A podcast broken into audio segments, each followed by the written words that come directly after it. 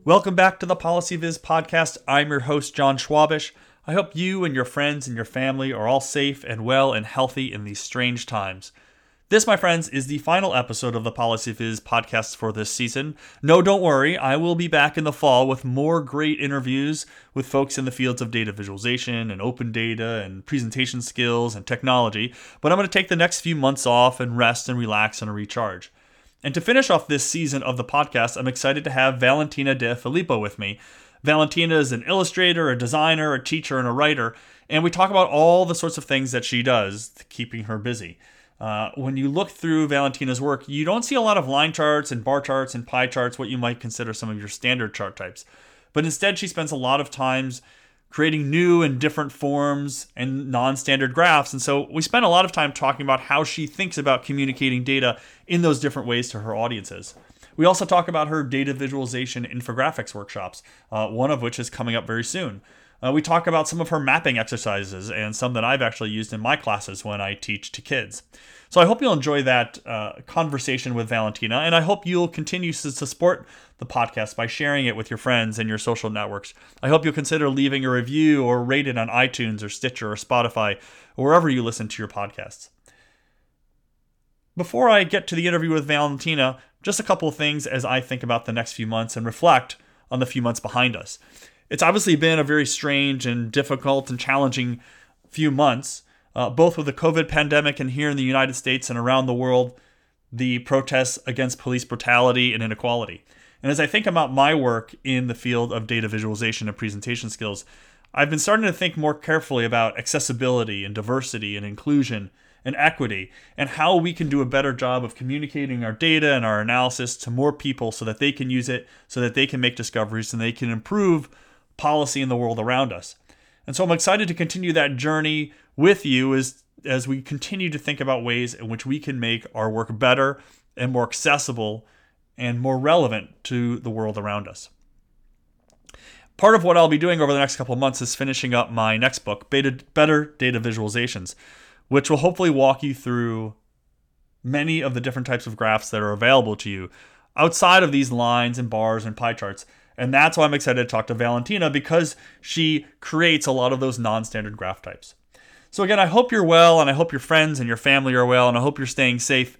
And so I'm excited to bring this final episode of this season's podcast to you. Here's my interview with Valentina D'Efilippo. Hi, Valentina. How are you?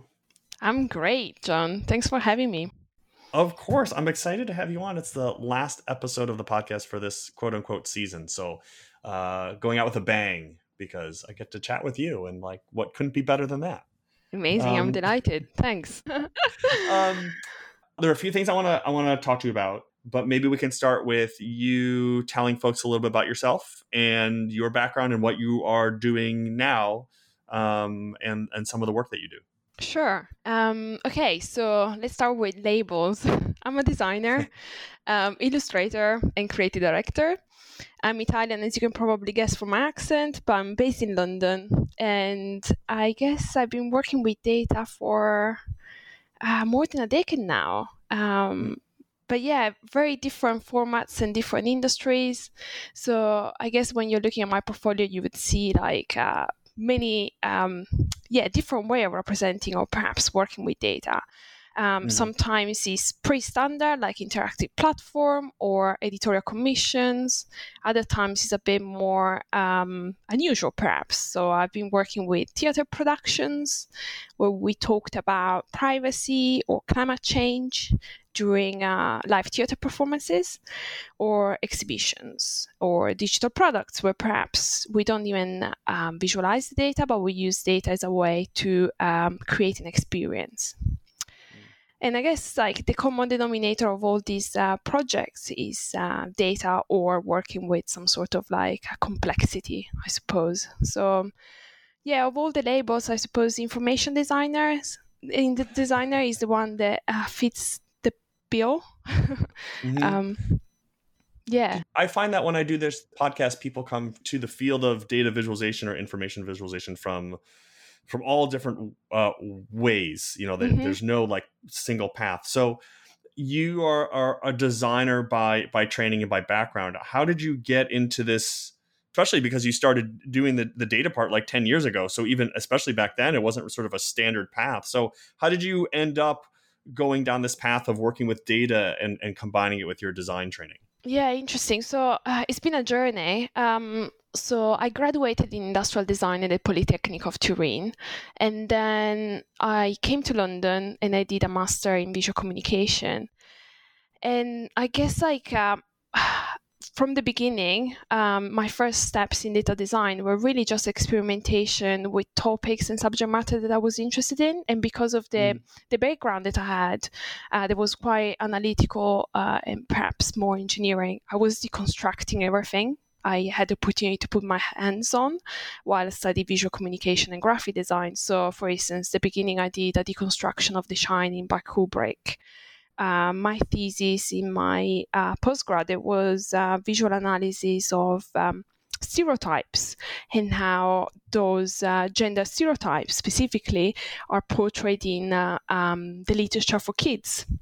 So I did a recollection of many symbols and colors and activities and emotions in which females and males were portrayed. And unfortunately, this was like 2005 and 2006. It was pre-dismay, the amount of bad stereotypes in which men and women specifically were described in this literature. And yeah, as you were saying, like probably at that time there wasn't really a thing as called data visualization. Those projects started to fall into the bucket of information design in my program, and later on I kind of understood that since the beginning my first step into visual communication were always kind of like driven towards visualizing complexity, making sense of complexity, breaking it down and then piecing it back together to explain the insights or what I learned to others. And then really the project that cemented my practice came years later. So the first job that I landed after university was actually in advertising, in digital advertising. So I worked as an ad director for a number of years. And then in 2012, I got an email from HarperCollins, which is obviously a big publisher, and they got in touch saying, we saw your experimentation with data, like those projects that I just mentioned, visualizing gender stereotypes, and we would like to discuss with you the idea of putting together a book about the history of the world through data and infographic storytelling. And I was like, oh my God, this is amazing, right? But at the same time, it's like, really? Do I have the skill set to do that? Yeah. But anyhow, it was an amazing opportunity. It was an arranged marriage, as you would say. So I was paired with the brilliant James Ball, who at the time used to work for The Guardian as a data journalist. And together, we put our brains together and we created 100 infographics from scratch, narrating the evolution of the world and the evolution of mankind. And this is the infographic history of the world, the book that came out in 2013. Huh. And I guess it was like a very ambitious project, very hard, certainly a daunting brief, but absolutely an amazing opportunity, an amazing learning experience more than anything. It's by doing that you actually learn how to do it. So when you finished the book, is that when you decided just to start doing information visualization and teaching and workshops full time? Yeah, I guess again, like it wasn't quite a decision. It was just, I guess one thing just led to another thing. So the book came out and there was like the business card, right? It just opened a lot of opportunities. So I started to receive more and more briefs and commissions that were labeled as infographic projects or database projects.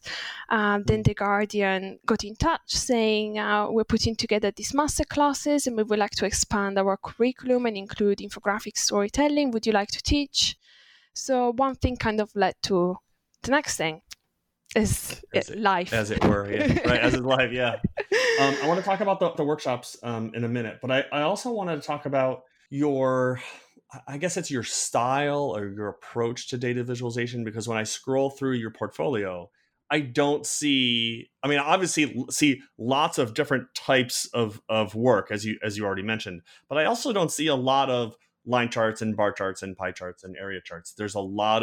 You have a lot of complex data, and there's a lot of different forms going on with your work. And so I'm just curious about that aspect of your work. Are you anti-bar chart or anti-line chart, or is it more, you know, that creative side of the brain sort of takes over? So I don't really know how to formulate a precise question, but it's more of an observation I think I've made about your work over the last couple of years.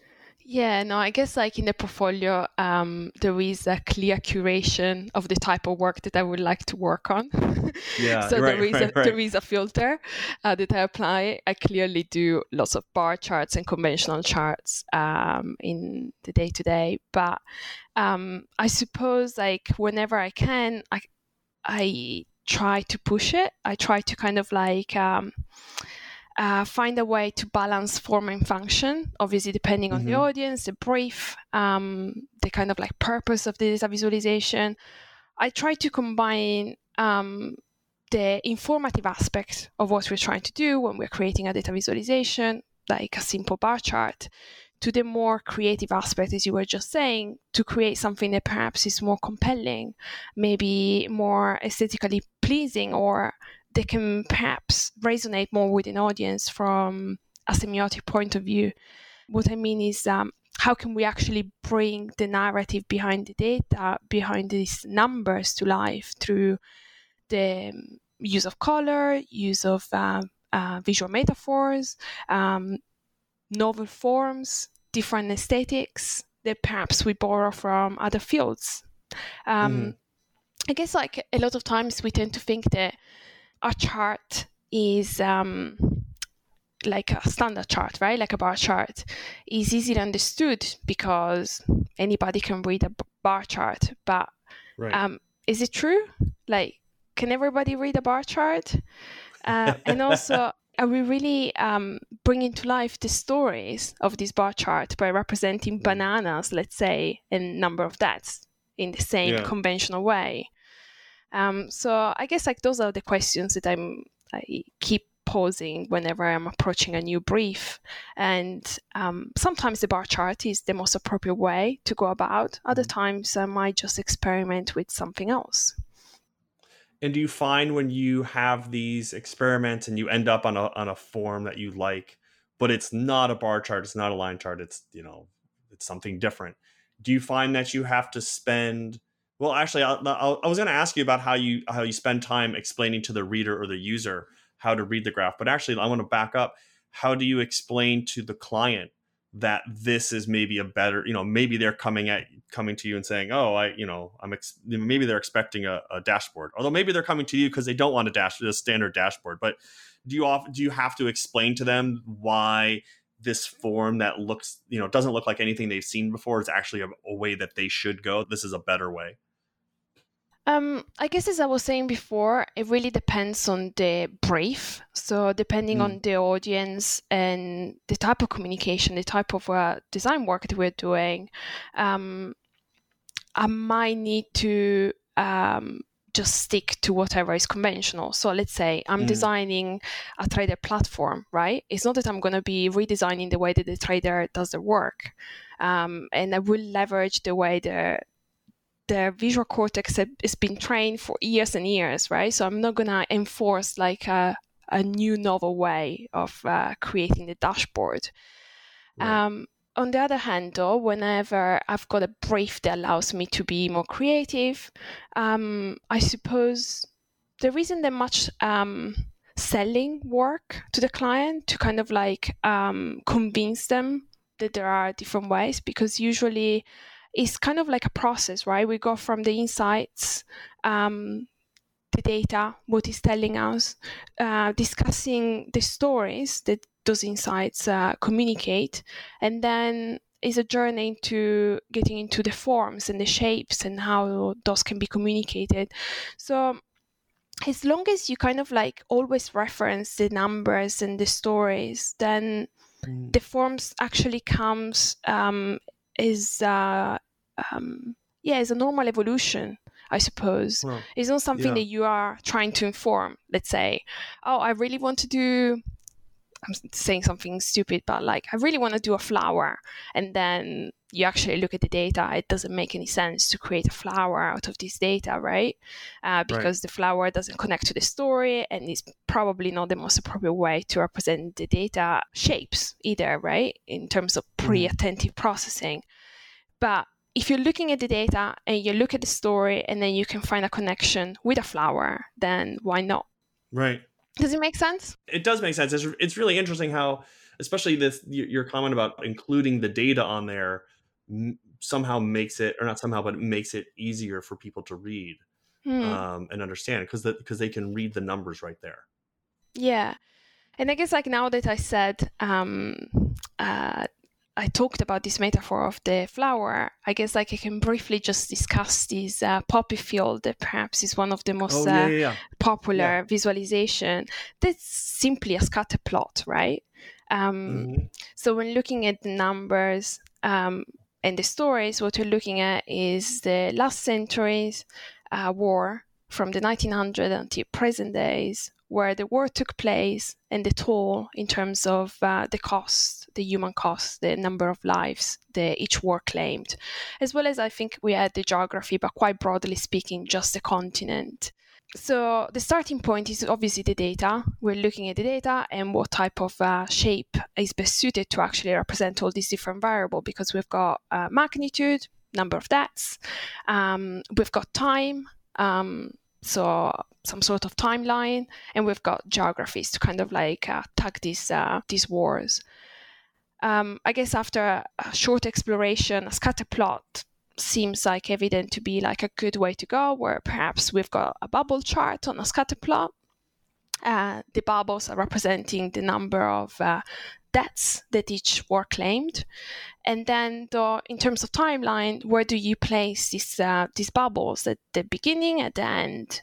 Seems intuitive to put it at the end, because that's when you count the number of deaths, right? The end of the war is when you actually see the cost of the war. So you anchor the bubble there. And then what do you put on the y-axis? So on the x, we've got time. On the y, I'm thinking duration, to see how long the war was, because on the timeline, I just have the end point, right? So I want to see when it started, when it ended, so I get duration on the y-axis. So that's a kind of like initial exploration. I see what the numbers are telling me, and by visualizing just on this simple bubble chart on a scatter plot, I can see some interesting outliers, like two big bubbles at the beginning of the century, the Great War, and then in the middle of the century, the Second World War. And then I see right at the end of the timeline, a small bubble, but really tall in terms of like the Y positioning. So it's been lasting for like 6 decades, Palestine, Israel and Palestine. And that's pretty much the first investigation. Now that I've got like an idea what the skeleton of the visualization looks like, I'm kind of thinking, okay, now instead of just bubbles, what can I do? And that's when I come up with the idea of like, it can be a poppy field. It can be like a field of commemoration, right? So what if I dress those bubbles with a flower? And then if you think about the flower, then I've got a new element that is actually the stem. So I can anchor the flower to the timeline in the moment where the war started, and then make it grow horizontally as well as vertically to indicate the passing of time. So I've got timeline both for the duration vertically as well as the duration horizontally on the time, on the on the x-axis.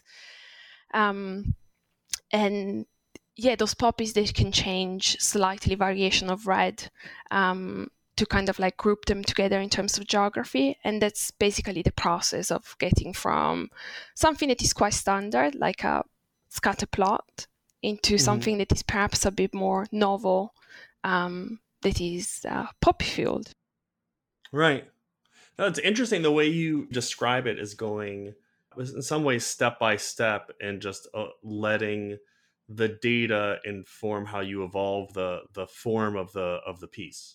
Yeah, absolutely. I think like the starting point is always the data. I always need to see the numbers and what they look like. And that usually happens in a very raw way in Excel or Google spreadsheet, sometimes in RawGraphs, sometimes in Tableau, but I just need to see the numbers and the kind of like insights. And then I apply all the visual communication, the graphic design, semiotics later on. I guess there was only one case where the visual metaphor actually unlocked the data puzzle. It was in MeToo Momentum. It's funny that I'm referencing to projects that they both use a flower as a metaphor. So not all my projects are flowers. But anytime the starting point is always the data, and then I go into visualizing the data and then getting to the visual metaphor. But in this specific case for MeToo Momentum, that is a visual analysis of the Me Too movement of the first 6 months, I really got stuck at the beginning. Like, we had 1 million data points. We've got so many tweets related to the Me Too hashtag. And we had a very multidimensional data set. We have the geography. We had, obviously, the time in which the tweet was shared, the person who shared it, the number of followers, also the number of likes, the number of comments, and obviously the granular data that is contained in the content of the tweet, right? So doing some sort of semantic analysis, you could find meanings and frequency of words and all of that. And that was like, wow, okay, where do we start to piece it all together? And more than anything, it wasn't even just the complexity of the data. It was actually the complexity of the subject matter. And looking through the data set was really hardcore. Reading through these tweets and the stories was like, really challenging, really, really hard. At that point, I actually felt the kind of like heaviness of working with the data and like responsibility as well of like, am I gonna paint anything meaningful? How can I actually give justice to these voices?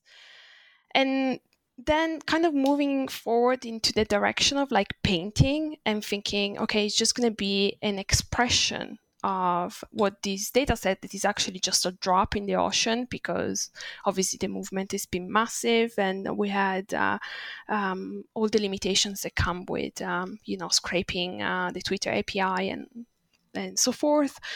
Thinking, well, what if I just paint an image? What could this image be? And I thought, what are these voices? These voices are amazingly powerful, but on their own, until now, they've been incredibly fragile. And that kind of like brought me to think about the dandelion as a visual metaphor for something that is regarded as something beautiful as well as fragile, like a female voice. Like you just blow it and it disappears.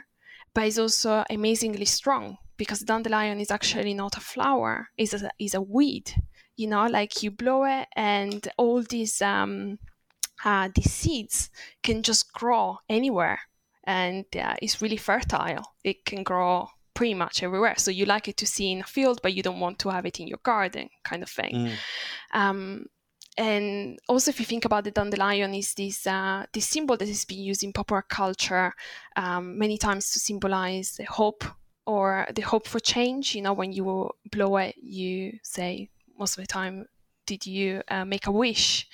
So the kind of like semiotics dictated then the shape of the data analysis. So in that case, in the specific project, I was like, okay, what if I could paint this data with a dandelion? What attributes do I have in the form of the dandelion? So I've got these seeds. They could have different length.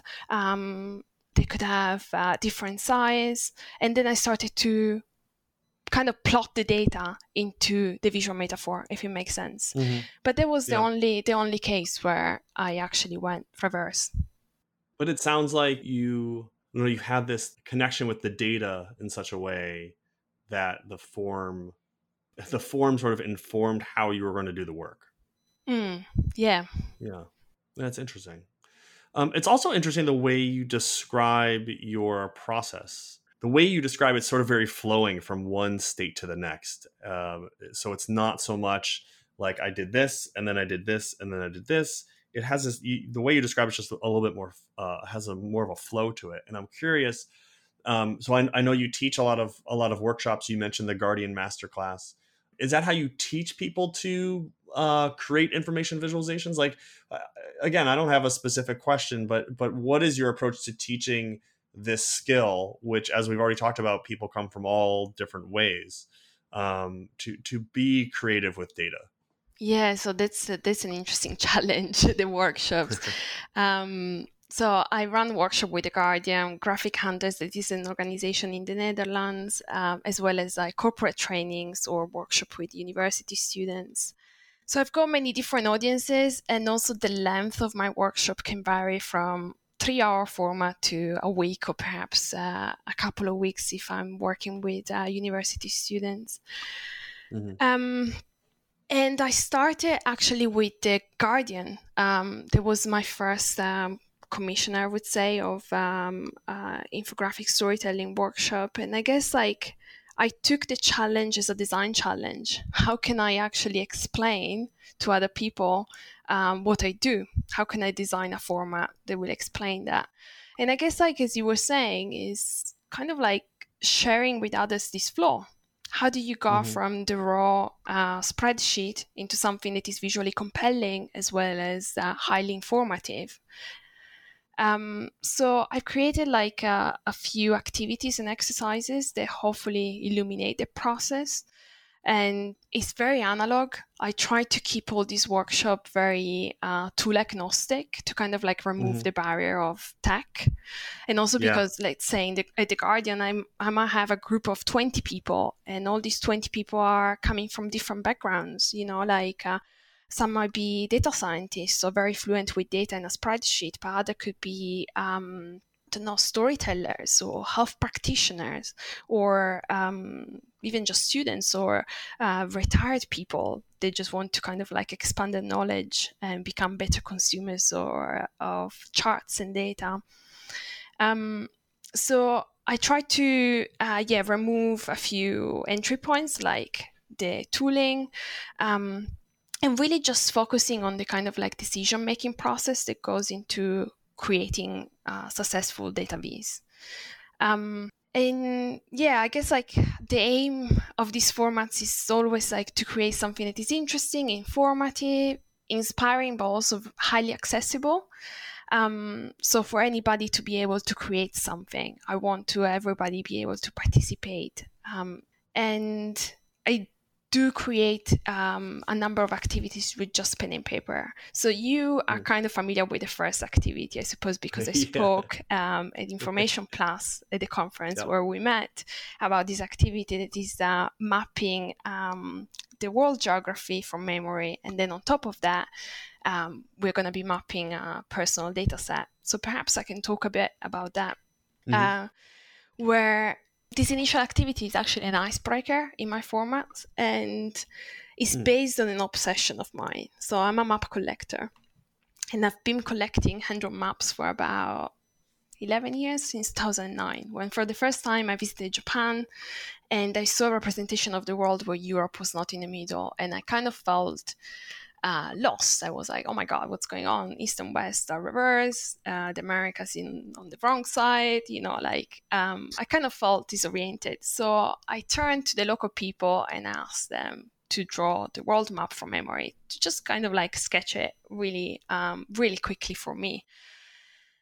And of the 15 maps that I collected, all of them presented Japan in the middle. And the geography around was somehow more detailed. And then the rest of the world was very much personal, right? Was very much subjective to each own unique map. And that's kind of a fascinating thing for me, how we are innately able, right, to describe a concept like the world, visually. But at the same time, it's so unique to each individual person, right? Based on our own experience, our perhaps knowledge of geography, as well as ability, right, to draw. So I've been doing that for a number of years. And then when I started to design the format of my workshop, I thought, wouldn't it be cool to actually introduce people by drawing their own world map? Because then we could see where people are from, where perhaps they've been. And then on top of that, I thought, what if then I can use that to actually plot some data? So the map itself is already a representation of information and personal data that I can walk people through, that we can share. And then on top of that, we can then map a data set, a specific story.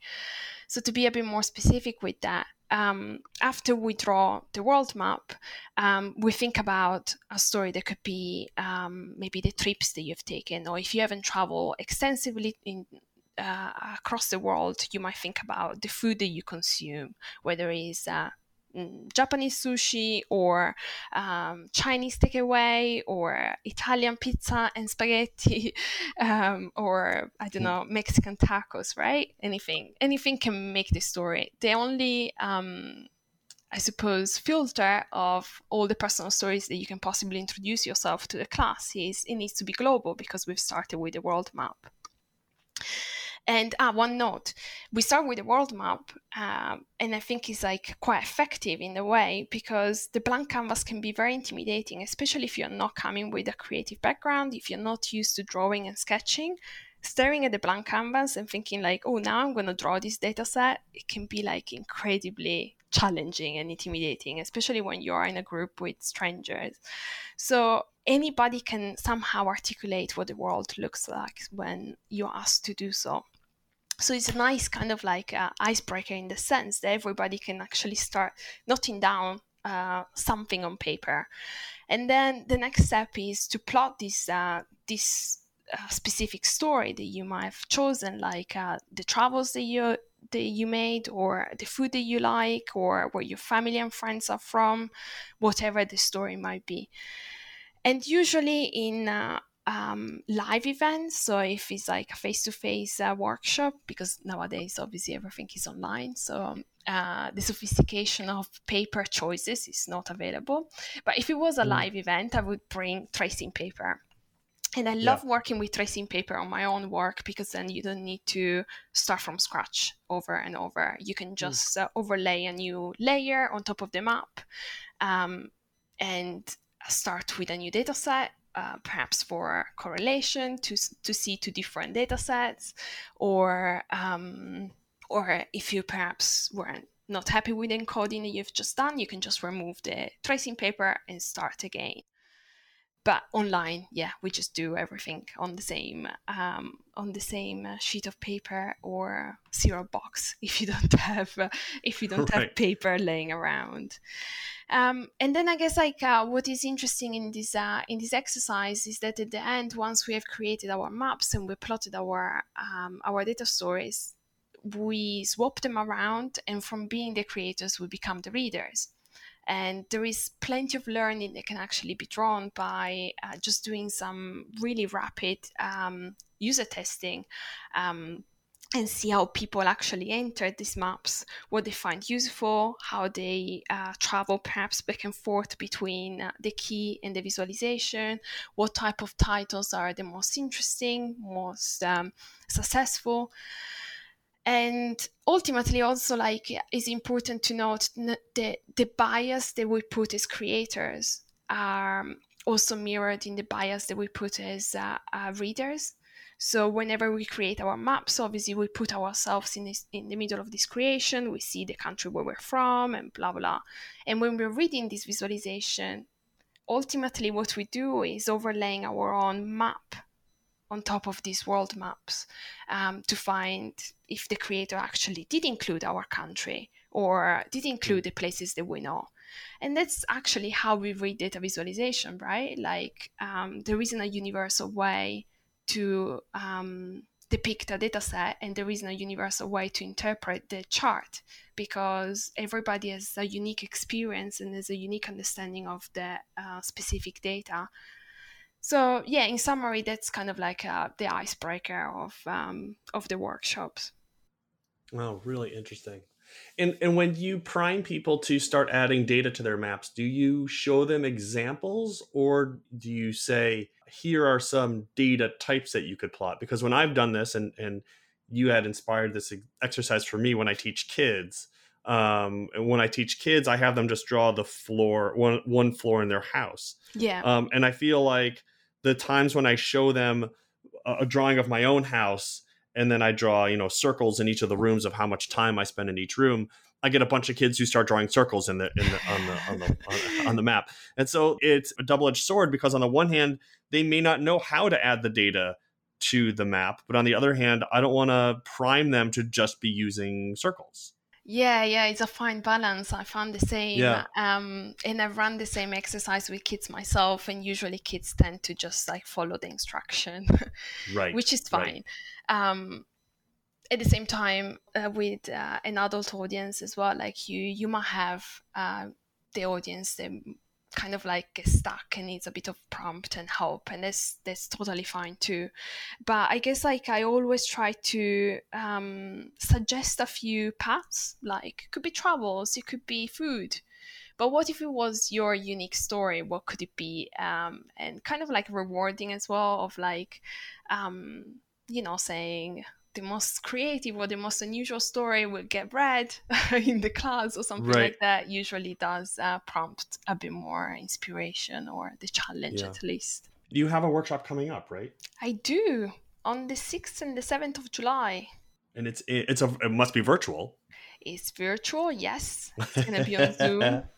One of the many Zoom cons. Yeah. One of the many Zoom meetings, right? Yes. So, do you want to just talk about it real quick, and I'll put a link on the show notes in case people want to check it out. Sure. So it's a full-on deep dive into the process of infographic storytelling and data visualization. The activity that I just explained right now would be probably included, as many others. We're going to be looking at conventional charts as well as the use of visual metaphors, storytelling devices, interactivity versus linear storytelling, and just a lot of visual communication and visual perception, and hopefully a lot of fun. So yeah, if you want to join me, for anybody listening, it would be amazing. Yeah, I'll put the link on the notes page and people can check it out. And I also will put links to the various projects that you talked about. And of course, your whole site and the book, which is great. I have it here somewhere. I'm trying to turn around and find it in my bookshelf.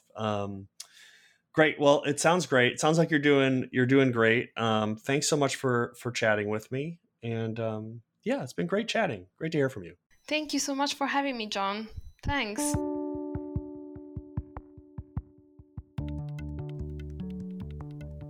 I hope you enjoyed that interview with Valentina, and I hope you learned something and maybe can incorporate it into your own work. Take a look at Valentina's website, her portfolio, and her classes with The Guardian, all linked on the show notes. I hope you'll consider leaving a review of the show on iTunes or Stitcher or Spotify or wherever you listen to podcasts. I hope you'll share it with your networks, and if you'd be so kind to support the show financially, head over to my Patreon page, where just for a couple bucks a month, you can help me pay for things like transcription, sound editing, and more. I hope you will have a lovely, restful, healthy summer, and I look forward to connecting with you all again in the fall. So until next time, this has been the PolicyViz podcast. Thanks so much for listening.